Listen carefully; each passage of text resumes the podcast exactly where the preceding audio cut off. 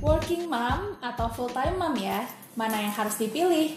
Sahabat grow up bagi wanita yang sudah memiliki anak, biasanya terdapat pilihan menjadi ibu berkarir atau menjadi ibu yang full mengurus anak di rumah.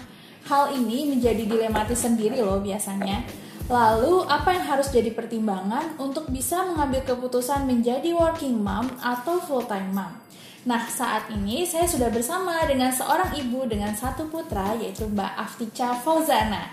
Setelah lebih dari berkarya 6 tahun di lembaga Zakat Dompet Duafa, kali ini kita ob kita ngobrol dengan Mbak Ica yang menggeluti karirnya sekaligus menjadi ibu.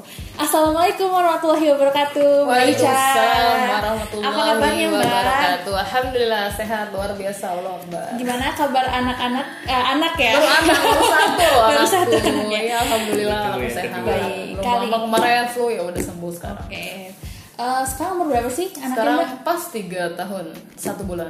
Pas 3 tahun satu bulan udah lumayan eh, besar lah ya. Baru ulang tahun kemarin. Baru selamat ulang tahun, selamat Iya, makasih. Eh, siapa nama Ini anak Cakrawala Derana Yusuf. Oke, Cakrawala Dewana Yusuf. Derana. Derana Yusuf. Oke. Ini kayaknya nggak jauh-jauh dari usia anaknya Mas Ihsan ya. Ya, muncul penampakan dari sebelah sini ya. Ya. Tapi kali ini nggak akan bahas Mas Ihsan, kita bahas tentang Mbak Ica nih ya. Oke. Mbak Ica selama eh, enam tahun berkarya di Dompet Duafa. Nah ini kan eh, berkarya di kantor juga mengurus anak dan rumah tangga di rumah. Ada nggak sih eh, kelebihannya ketika menjalani dua hal tersebut sekaligus? Jadi ibu ya juga jadi seorang supervisor di kantor kayak gitu. Ya jadi sebenarnya itu eh, ada plus minusnya ya masing-masing ada suka dukanya. Begitupun dengan pada saat gue mutusin jadi eh, pejuang di di sini pasti ada eh, apa ya namanya risiko yang akan Risiko. gue ambil. Karena yang namanya hidup itu kan pilihan. Seperti huruf B C D B nya birth lahir D nya die kita meninggal C nya choice kita mau memilih apa. Dan tentunya itu dilandasi dari eh, izin gue ke suami. Karena kan yang namanya perempuan pasti ridhonya dari suami ya.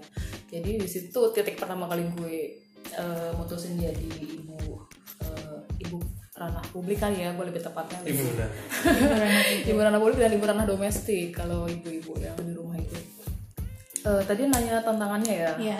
Eh, lebih ke ini sih kita harus bisa bagi waktu. Karena namanya perempuan semuanya kan sama ya waktunya 24 jam. Eh, kita harus bisa bagi waktu karena 8 jam kita di kantor belum sama perjalanan kan bisa sampai 10 jam. Eh, Perjalanannya ke mana sih? ke Kampung Dukuh Kamu dulu mana sih? Jakarta Timur Jakarta Timur ke Jakarta Selatan. ya Lumayan. masih deket lah sebenarnya 40 menit atau hampir Jalan satu timurnya di mana sih kan panjang. Keramat Jati Pasar Rebo Oh iya. Pasar Rebo ke Nah, Keramat itu jadi lebih jelas perjalanan Pasar seberapa jauh yang Air, ya, jelas seberapa jauh yang ditempuh. Ya, jadi tantangannya adalah eh, harus bener-bener profesional karena kalau gue kan mm, nggak pengen gitu kerja setengah-setengah. Eh, buat apa gue kerja kalau gue cuma bisa ngasih setengah dari apa yang ada di pikiran gue. Jadi yang pertama adalah harus komitmen atas, atas kerjaan kita sehingga konsekuensinya adalah kita harus bisa bagi waktu antara waktu di rumah dan waktu di kantor. Kalau udah di kantor hampir 10 jam berarti kan di rumah 24 jam dikurangi 10 jam dong. Dikurangi ya- perjalanan juga Iya, ya. itu udah 10 jam sama perjalanan. Oh, oke, udah 10 jam perjalanan. 8 jam sama 10. Ya itu harus pintar-pintar bagi waktu karena eh, anak sampai di rumah menyapa kita dengan segala antusiasmenya terus kemudian kita lesu kan nggak enak ya jadi ya harus bisa bagi waktu dengan sebaik mungkin dan men 100% kan diri kita lagi ketika kita sampai di rumah Oke, berarti berarti nggak mungkin anak dikasih beban pusing gitu kan jadi harus benar benar. dulu. Berarti Sebelum masuk pintu cuci muka dulu. profesional di kantor tapi juga itu, profesional di iya. rumah Nah, itu ya. Itu tantangan yang lumayan berat gitu ya. Ini Tapi benar sih nih, ini benar. Gue pergi bapak dulu. Udah cuci muka dulu. ini tantangan buat bapak-bapak juga ya ternyata. Karena sebenarnya kalau sebelum sampai rumah tuh laki-laki anaknya ke masjid dulu wudhu kan, jadi dia ini lagi di charge lagi buat ketemu anak sama istri. Itu benar sih. Benar.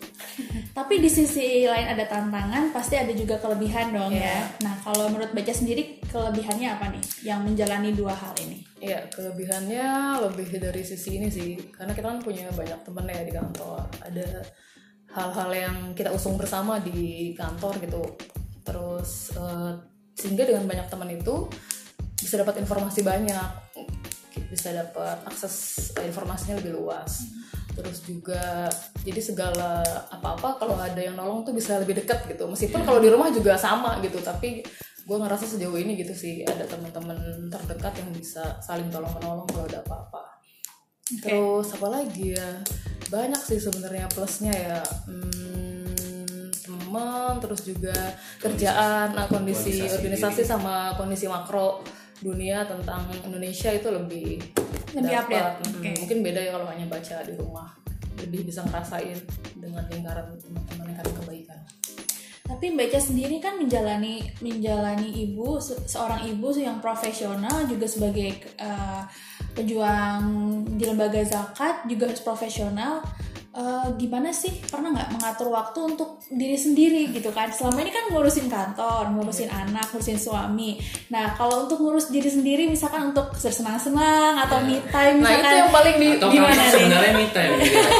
itu yang paling berkurang sebenarnya. Oh, paling berkurang iya, ya. karena kan kita pasti udah bagi waktu kantor, waktu sama anak, waktu sama suami, nah waktu sama kitanya yang paling minim karena kan eh, sampai rumah udah ngurus anak, terus ngurus suami, besok paginya udah harus siap-siap lagi kan, nyiapin ini itu. Jadi ya hektik banget ya setiap pagi ya. Kebayang. eh, jadi ya sebenarnya waktu kita sendiri sih yang harus pintar-pintar karena kan pasti fokusnya melayani suami sama anak Iya. jadi ya kalau buat diri kita sendiri ya bener-bener harus pintar-pintar ke diri sendiri kalau bersenang-senang pasti eh, harus lah yang Berarti namanya eh, walaupun waktu bersenang-senang buat sendiri lebih sedikit, tapi tetap ada bersenang-senang bareng keluarga pastinya ya, gitu ya. itu senang-senang saya di situ. Di situ lah di bareng keluarga. bersenang-senangnya. Oh jadi kalau waktu mungkin cuma ke toilet ya. Waktu waktu di toilet lebih ini ya lebih bebas ya mau ngapain karena nggak dikejarin anak-anak nggak dikejar anak. Digedor-gedor tapi sama. Oh Di digedor kamar mandinya ini ya dilengkapi dengan berbagai fasilitas. Ayo, bener. Nah, kalau baca sendiri, apa sih perbedaan yang paling signifikan waktu eh, mungkin waktu sebelum menikah kan udah do- udah berkarya di dompet wafa nih kayak gitu. iya. Apa perbedaannya? Apalagi berproses semuanya ya, belum menikah, menikah. Kita sampai punya anak. hamil Iya. ya kan, baru lahir punya anak sekarang udah besar Eh total lu waktunya enam ya, tiga tahun enam ya, tahun persiapannya. berarti Iya, jadi iya, iya, ibu iya. profesional ranah publik tiga tahun Tiga tahun, oke. Apa tuh yang paling ke- eh, kerasa perbedaannya? yang paling terasa perbedaannya adalah capek Capek, lebih capek. karena dulu masih single itu eh gue mau ngapain juga terserah gitu mau Iya. ngatur waktu nyuci mau tidur mau ngaji mau ngapain pas udah punya suami udah mulai tuh diuji sama Allah kan harus ini itu karena kan kita Ngatur ngurusin waktu anak berantem. orang iya. terus ditambah lagi hamil. Hamil kan itu udah mulai eh, susah payah ya namanya perempuan hamil kan ada di Quran seperti apa kondisinya. Kemudian lahir punya bayi yang baru lahir masih merah itu merah asi terasa capeknya. Nah sampai sekarang anak udah tiga tahun udah nggak bisa diem udah aktif banget udah lari ke sana kemari. Jadi yang paling beda adalah eh, rasa capek dan waktu sih. Karena dulu itu kalau Nisa tahu masih single sama masih punya suami belum punya anak itu tuh tidur masih masih ini masih, masih, pulas ya, masih pulas ya. masih pulas nah udah punya anak itu kayaknya nggak pernah ngerasain pulas selain gua dirawat di rumah sakit Hmm, itu oke. ngerasain gue tidur pulas itu waktu gua diopname di rumah sakit selebihnya bangun sekali dua kali Karena jam tidur anak kadang nggak menentu masih Iya, kecil lah ya. bangun. masih kecil dan masih nyusu jadinya Jadi kayaknya kalau anak tidur itu kebahagiaan sendiri buat ibunya ya udah. Iya. Makanya sering kan lihat di Instagram Iya. anak tidur emak merdeka gitu. Oh gitu ya mainnya ya. anak tidur Karena bisa, uh, udah list kerjaannya tuh udah banyak nyuci nyetrika, gosok apa kamar mandi gitu. Jadi kalau anak bangun ya udah sama anak lagi. Tapi di situlah eh, kemewahannya jadi ibu. Nah, banyak banget nih dinamika Mbak Ica ketika mengurus dua hal gini gitu ya. Nah, tapi waktu punya eh, waktu menikah terus juga punya anak, apa sih yang jadi pertimbangan eh, tetap berkarir di dompet Alfa? Hmm, kan biasanya ada yang ketika udah lahiran nih ya udah deh gue resign gitu kan. Ya udah deh gue pergi nih dari kantor gue langsung langsung di rumah aja full. Anakku memanggil. Nah tapi saat ini eh, ya dari tahun Mbak Ica punya anak dan menikah masih tetap di dompet Lova gitu Ya, eh, titik poin yang pertama adalah eh, tadi seperti yang gue bilang di awal ridho suami. Jadi suami masih ngizinin buat gue di sini karena di rumah ada neneknya, ada mertua yang memberikan cintanya untuk anak kami. Jadi waktu gue lahiran, mama langsung bilang, eh, mama mau ngasuh cucu. Jadinya di situ. Tadinya mau sempat mau resign tiga tahun yang lalu itu. Cuma karena mama bilang kayak gitu suami juga masih ngasih. Jadi udah kamu tetap kerja boleh tapi dengan ABC ya tetap kasih Iya, iya, tetap iya. itu jadi ya masih dikasih. Jadi ya semasa Ada- kerja mertua ya iya ada kerelaan dari mama mertua. Oke, berarti ada backup dari keluarga juga ya untuk pendidikan anak. Kan macam-macam soalnya ada orang yang taruh di apa sih daycare. Daycare ya. ada yang ada pengasuh Iya, gitu ya. pengasuh. ada juga yang cucunya udah banyak sehingga udah nggak mau ngurus cucu lagi. ini karena cucu yang kedua jadi ya kondisi senang. ini ya dengan kondisi masing-masing Mm, dengan kondisi masing-masing. Berarti yang perlu di highlight nih buat sahabat grow up ketika memutuskan untuk mau melanjutkan berkarir atau memutuskan di rumah, kita lihat juga nih kondisi keluarga masing-masing ya, ada yang backup atau enggak, eh, kira-kira suami bisa ridho atau enggak, dan hal-hal lain yang harus dipertimbangkan. Nah, kalau kalian kira-kira pilih yang mana ya?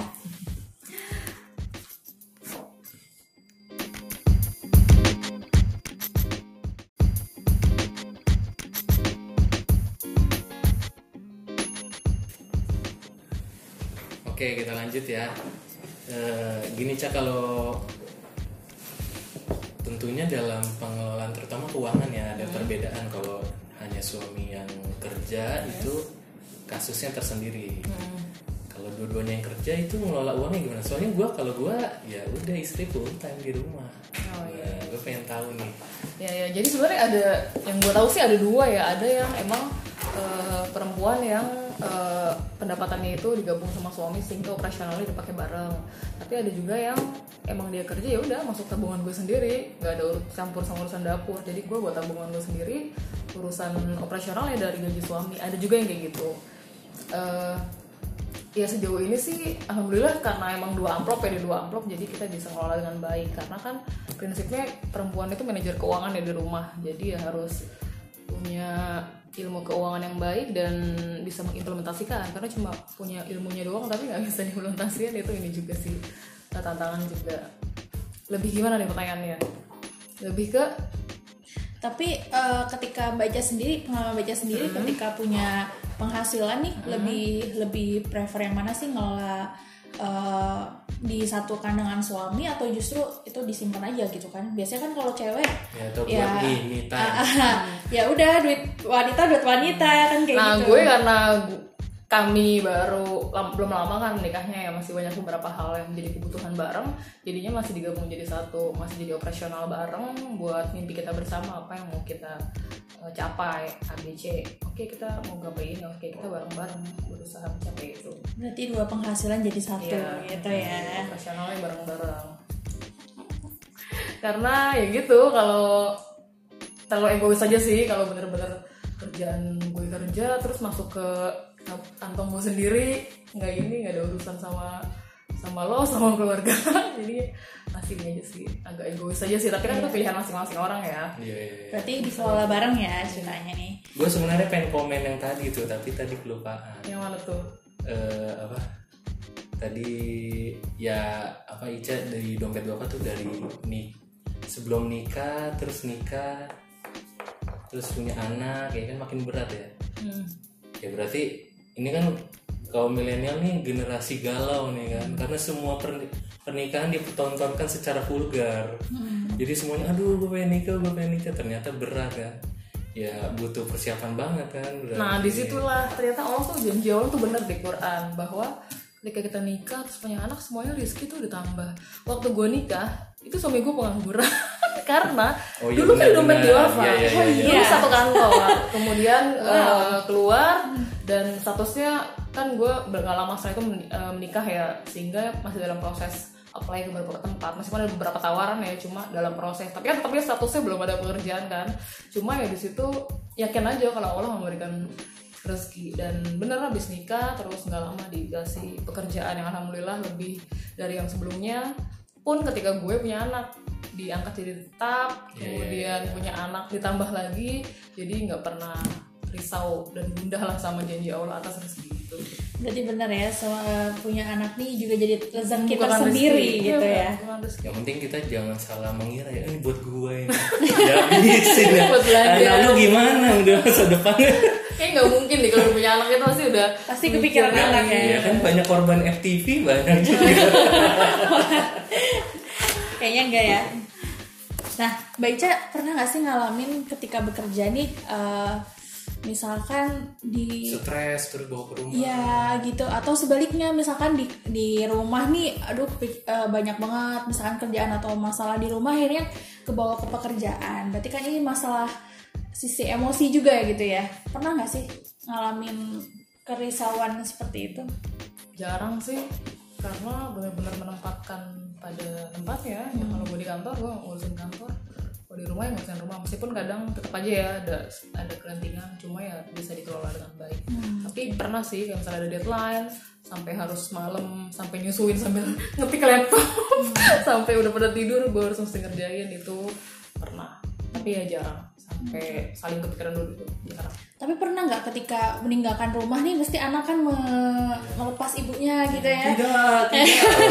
nah itu sering sering ya nah gimana sih mbak Ica ngadepin mungkin eh, cakrawala yang apa Apalagi dia sekarang sedih. udah ekspresif banget. Ah, ya, ah, sekarang. gitu ya. Misalkan dia sedih atau misalkan dia nangis ditinggal ibunya gitu pernah. Dan apa yang Mbak Ica lakukan gitu ketika hal Ya sering terjadi? banget sebenarnya kalau lagi drama gitu karena makin besar ya kalau dulu masih bayi ditinggal masih iya Ke mana masih- nih? Iya. Kok hilang nggak Dia nggak sadar gitu ya. eh muncul lagi nih udah. paling belum tahu waktu masih nangis terus sekarang ya udah makin besar udah drama banget kalau berangkat sebenarnya. Jadi ya paling mengantisipasinya diajak jalan-jalan dulu muter dulu ke mana atau beli mainan atau diceritain misalnya nanti kita ke mana atau diciptakan mainan baru. Dicari aja di Google atau di YouTube kan banyak tuh cara membuat mainan-mainan baru buat anak. Nah itu pokoknya dibikin anak itu antusias dengan kehadiran kita. Baru dia udah masuk oke ada mainan baru nih ada ini. Nah ntar baru kita izin bunda berangkat ya bunda harus gini gini gini ditanamkan di brainwash aja sih.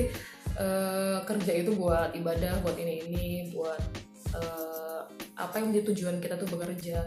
Jadi anak juga paham nggak cuma sekedar buat nyari duit buat ini tapi dikasih tahu makna yang lebih dalamnya kenapa kita harus kerja.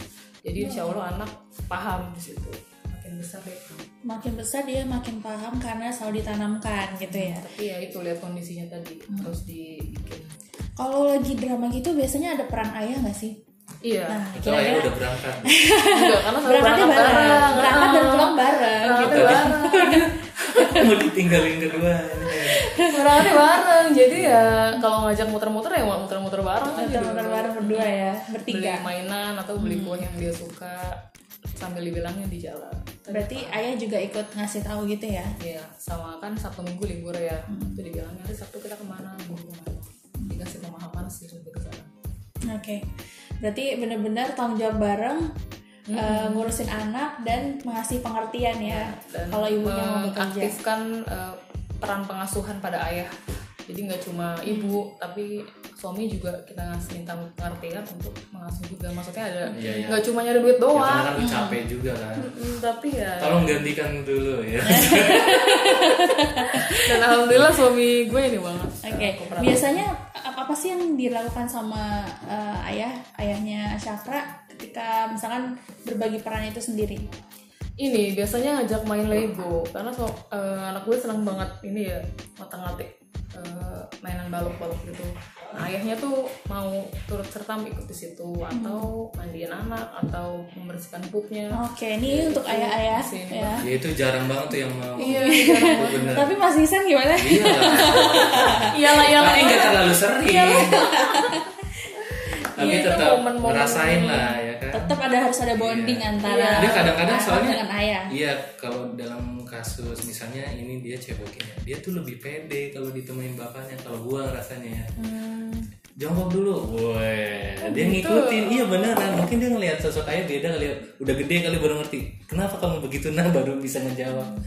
Misalnya diajarin ngeden kalau sama gua ya kalau bapaknya dia lebih si "Mm, mm," gitu lebih ngikutin gitu loh kayak ngeliat teladan gitu kan kalau ibu kan disayangin gitu. Ya, lebih lemah lembut gitu Iya, ya. kalau- Apalagi anak laki-laki ya, laki-laki pasti membangun kepercayaan dia Iya, gua saya bisa gitu jadi Bener gua itu, ini banget. ya banget.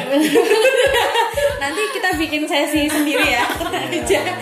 Iya suami gue juga gitu sama sama Iya, ya. iya. Sabar banget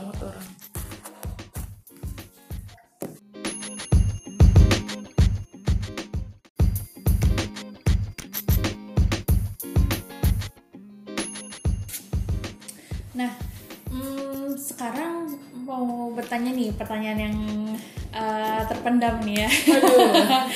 nah, pertanyaan intinya pertanyaan intinya gitu ya. Nah setelah enam tahun nih Mbak Ica berkarya di Dompet Duafa dan ngasih banyak kontribusi juga untuk lembaga ini gitu ya.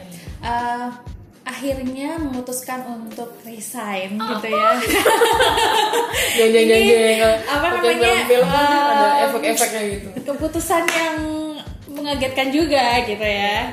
Setelah melalui tiga tahun ini apa jadi ibu apa tuh tadi ibu Iya, karir ibu. Kenal kenal publik. Ku- Ibu ranah profesional publik. kan gitu. Nah akhirnya memutuskan untuk yang apa namanya menjadi ibu profesional domestik. domestik gitu ya. Nah ini apa sih yang jadi pertimbangan Ica sendiri gitu? Aduh, gue kalau cerita bisa panjang banget nih, panjang kali lebar, kali tinggi. Ya jadi eh, dulu kan beberapa bulan yang lalu atau beberapa sejak pertama kali gue lahiran itu, karena suami udah minta di rumah, bahkan kemudian eh, mama mau eh, bantu mengasuh sehingga akhirnya gue diperkenankan untuk kerja lagi di, di tetap kerja di sini. Nah itu baru pihak suami yang sebenarnya udah mulai nyelenting-nyelenting, eh, ngode-ngode. Nah menuju cakrawala tiga tahun kemarin itu ternyata dia sudah semakin besar, sudah sangat kritis, sudah bertanya kenapa mata tidak bisa ngomong, apa arti love di kaosnya kakek, terus tenalet itu apa yang ada di wajah, ya. Dia sudah ya. banyak bertanya dan suami gue sudah eh, menganggap itu sudah momen kamu harus di rumah. Karena kamu harus menjadi orang pertama yang menjawab pertanyaan-pertanyaan kritis cakrawala biar itu tertanam di otaknya dia. Toh dia udah baru tiga tahun golden age-nya sampai tujuh tahun kan masih ada momen. Empat tahun masa-masa anak kecil dan masa anak itu cepet banget. Nggak terasa tiga tahun aja nggak terasa kan. Jadi gue ngerasa sudah saatnya yang pertama karena anak semakin kritis. Yang kedua memang anaknya minta. Jadi memang sudah nggak boleh. Bunda nggak boleh kerja bunda di rumah main sama kakak. Dia ngomong langsung itu ngomong. Sampai nggak mau masuk PAUD beberapa lama dia bilang ke kakeknya kakak nggak mau ke PAUD kakak mau ke PAUD nunggu bunda berhenti kerja. Dia udah ngomong sendiri. Sabotase Touching my heart. Iya. Jadi eh, itu menurut gue udah momen yang sangat-sangat gue sudah harus di rumah. Meskipun gue sangat-sangat sayang sama lembaga ini untuk visi misinya pengentasan kemiskinan, mewujudkan masyarakat yang berdaya.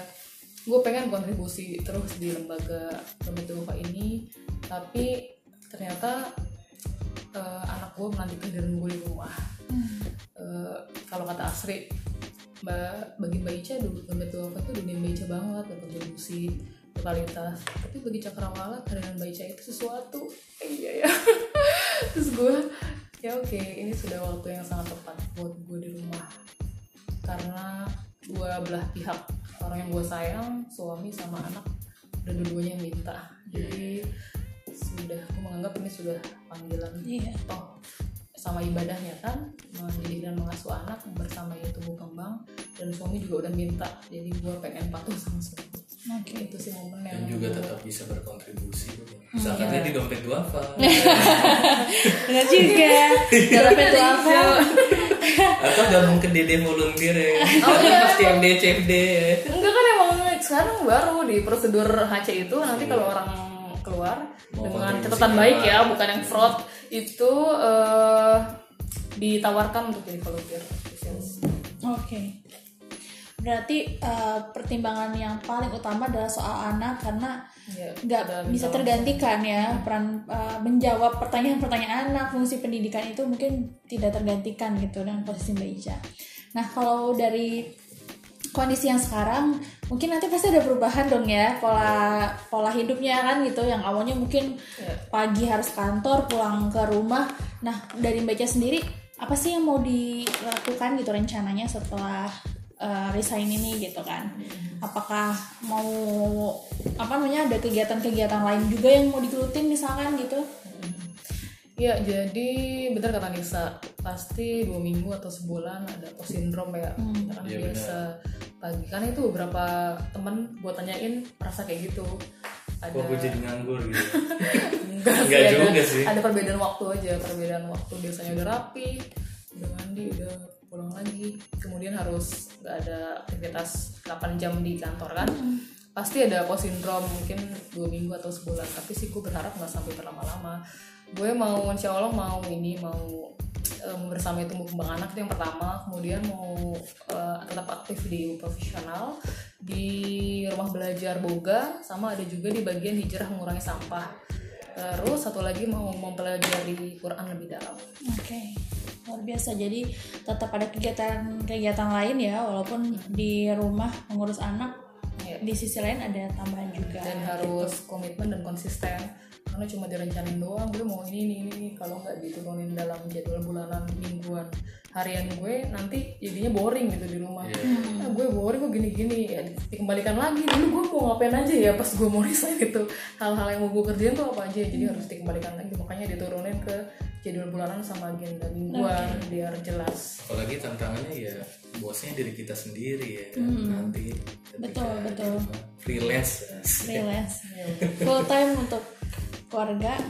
karena kalau pandangan gue ya jadi ibu rumah tangga itu jauh lebih capek dari di kantor karena kan ibu rumah tangga itu full full bener-bener ngurus apa cucian baju ini ini semuanya lah anak belum makan suami belum Anak juga makan interaksi makin banyak gitu. iya jadi eh, karena gue masih ibu eh, kantoran ya sekarang ya jadi gue ngerasa luar biasa ibu-ibu yang bener-bener berdedikasi menjadi ibu domestik di rumah Benar. Kadang kan suka ada nyinyir-nyinyir nih ibu-ibu ya. Oh, di rumah aja Nah, gitu ya. itu. Aduh, padahal banyak banget kerjaannya ibu rumah tangga gitu S1, ya. S1 kok cuma di rumah Nah itu. Nah, S2 itu. juga Tapi iya sih, pernah nggak sih ada selentingan gitu ke Mbak Ica yang udah dengar, misalnya udah dengar Mbak Ica mau ini, nggak ada ya? enggak sih alhamdulillah Tapi kalau Mbak Ica sendiri punya pesan nggak nih? Enggak sih, tapi kalau ini ini perkiraan gue sih, tapi ini gue ngerasain biasanya orang tua walaupun nggak bilang begitu, tapi sebenarnya pengen anaknya kan udah S1 nih seenggaknya apalah gitu. Iya, Istri gue digituin kok sama ibunya sendiri sama ibu gue juga. Hmm, Oke. Kan kalau anaknya udah gede ngajar lagi lah atau apalah ya. gitu. Nah itu. Jadi kayak posisinya kebalik ketika dulu mereka misalnya di rumah aja pengen pengen banget nih kayak berkarir gitu kan. Jadi dia pengen anaknya udah sekolah tinggi tinggi Benar. di samping. kadang fitrahnya gitu kan kebalikan ya Iya. kalau yang ibunya dulu di rumah pengen anaknya tuh ini Eh, aja jangan lebih kayak ibu berkarir dulu, ya. capek ini aja Iya benar-benar. Tapi kalau baca sendiri ke depan nih mungkin lima tahun lagi kan cakrawala misalkan udah berapa tahun ya? Berarti udah Delapan. 8 tahun udah masuk SD kan gitu. Apa ada rencana apa namanya berkarir lagi atau oh, udah deh ntar aja Oh iya, anak gue dulu gitu. lagi. Oh iya. Berarti kalau hamil Terus, lagi hamil terus terus. ini ya produktif Sampai dong. selusin. setengahnya lah amin bikin buku ntar, bikin buku, bikin nusa keluarga, bikin YouTube. Bikin vlog Ya, keluarga bikin ya. YouTube diundang Dede. iya iya kalau keinginan buat balik pasti ada tapi ada. ya Tapi untuk sementara? ya kalau Allah masih kasih usia sampai anak sekolah udah bisa baru tinggal ya masih pengen duduk banget di sini Balik ke Dede lewat usaha GoFood. Ya. Jadi pengusaha, zakatnya di dompet dua. ya amin ada sih ada ke arah sana cuma belum dalam waktu dekat pada waktu dekat berarti fokus di uh, tumbuh kembang anak ya gitu. Nah kalau tadi sempat cerita nih uh, sempat sebutin tentang apa namanya rumah boga gitu ya. Itu apa sih kegiatannya? Baca Ya, jadi dijelasin? profesional itu kan sebenarnya eh, dia komunitas ya ya ibaratnya gini lu mau jadi dokter aja ada ilmunya lu mau jadi eh, sarjana ekonomi ada ilmunya masa jadi ibu gak ada ilmunya sih? Harus ngapain aja tahap-tahapnya. Nah sebenarnya di profesional itu menjawab dari eh, kosongan eh, itu. iya kekosongan itu. Ibu Septi Penny ininya pendirinya pencetusnya Nah, di situ ada empat tahapan dari ibu dari matrikulasi dulu, kemudian ibu jadi lupa kan gue ngeliatin wajahnya Nisa. Pokoknya ada empat tahapan. Nah, di situ tuh nanti teman-teman ada tugas-tugasnya, ada tugas-tugasnya yang di mana tugasnya itu pencerminan diri kita sendiri aja, bukan tugas-tugas yang susah. Dan itu eh, sesuatu banget eh, kurikulumnya.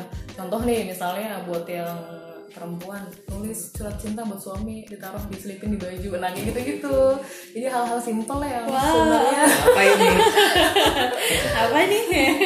sebenarnya hal-hal simpel yang menggugah eh, niat kita lagi untuk menjadi ibu itu mulia loh.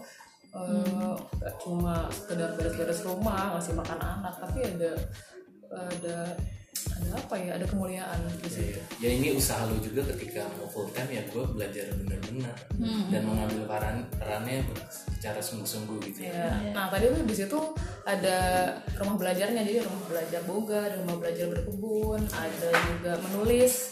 Jadi ada beberapa sesuai passionnya. Nah gue milih yang boga tadi. Hmm, oke. Berarti ternyata jadi seorang ibu profesional pun ilmu yang dimiliki itu juga harus banyak ya.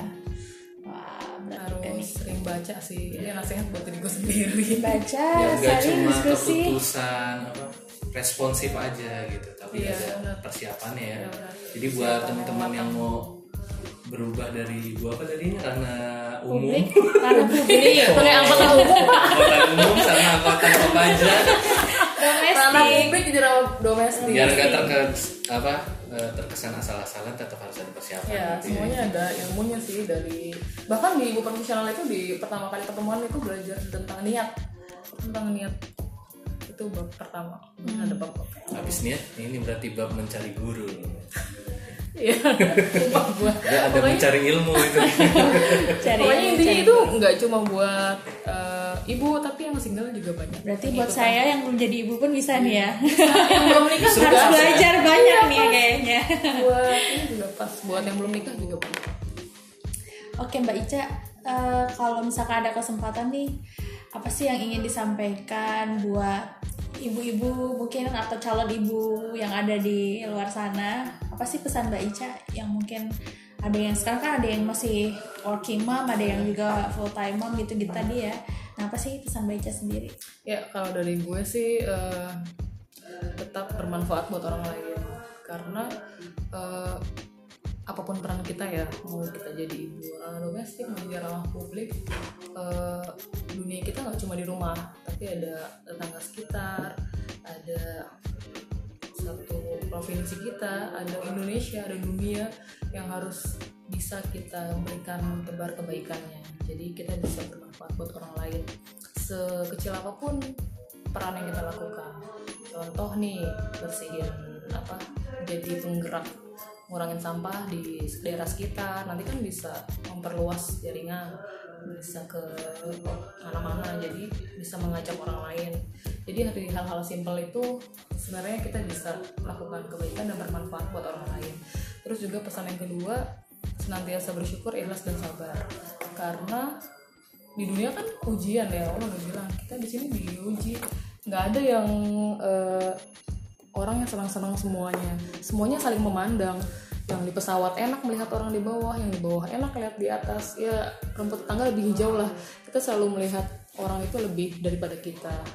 Yang pasti sih tadi tetap berprinsip syukur ikhlas dan sabar. Karena itu tiga kunci hidup yang menurut gue kalau kita nggak ngikutin tiga itu tuh ya udah jadinya tuh bingung terus futur terus. Nggak ada pemacu aja. Yang pasti sih itu buat pesan-pesan di seluruh senantiasa mencintai Allah Amin ya alamin. Keren banget ya pesannya. Jadi ngerasa wah nih gue harus semangat nih belajar terus nih ya. iya dong Oke, eh, terima kasih banyak nih Mbak Ica udah ngobrol yang sangat bermanfaat Iya. gitu ya.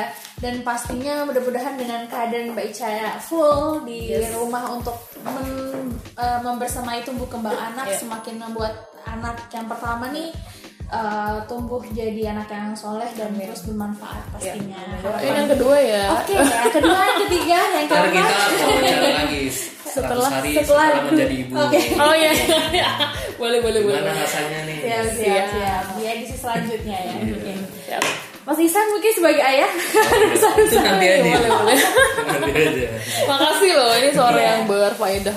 Oke, oke sahabat grow up, eh, demikian ngobrol kita eh, kali ini bersama dengan Mbak Afticha Fauzana dan pastinya kita sebagai ibu-ibu dan calon ibu mungkin pengen eh, yang terbaik ya buat anak-anak, buat diri kita, buat keluarga dan tentunya buat umat. Dan nantikan terus podcast Grow Up episode selanjutnya karena akan selalu ada banyak informasi-informasi dan pengetahuan-pengetahuan tambahan yang bisa sahabat dapatkan untuk meningkatkan kualitas diri. Jangan lupa ikuti di Spotify ya atau di rating yang bagus di iTunes. Iya, di. Spotify jangan lupa di podcast podcast Grow Up jadikan playlist juga boleh ya. Oke. Oke, terima kasih. Assalamualaikum warahmatullahi wabarakatuh. Waalaikumsalam. Terima kasih ya.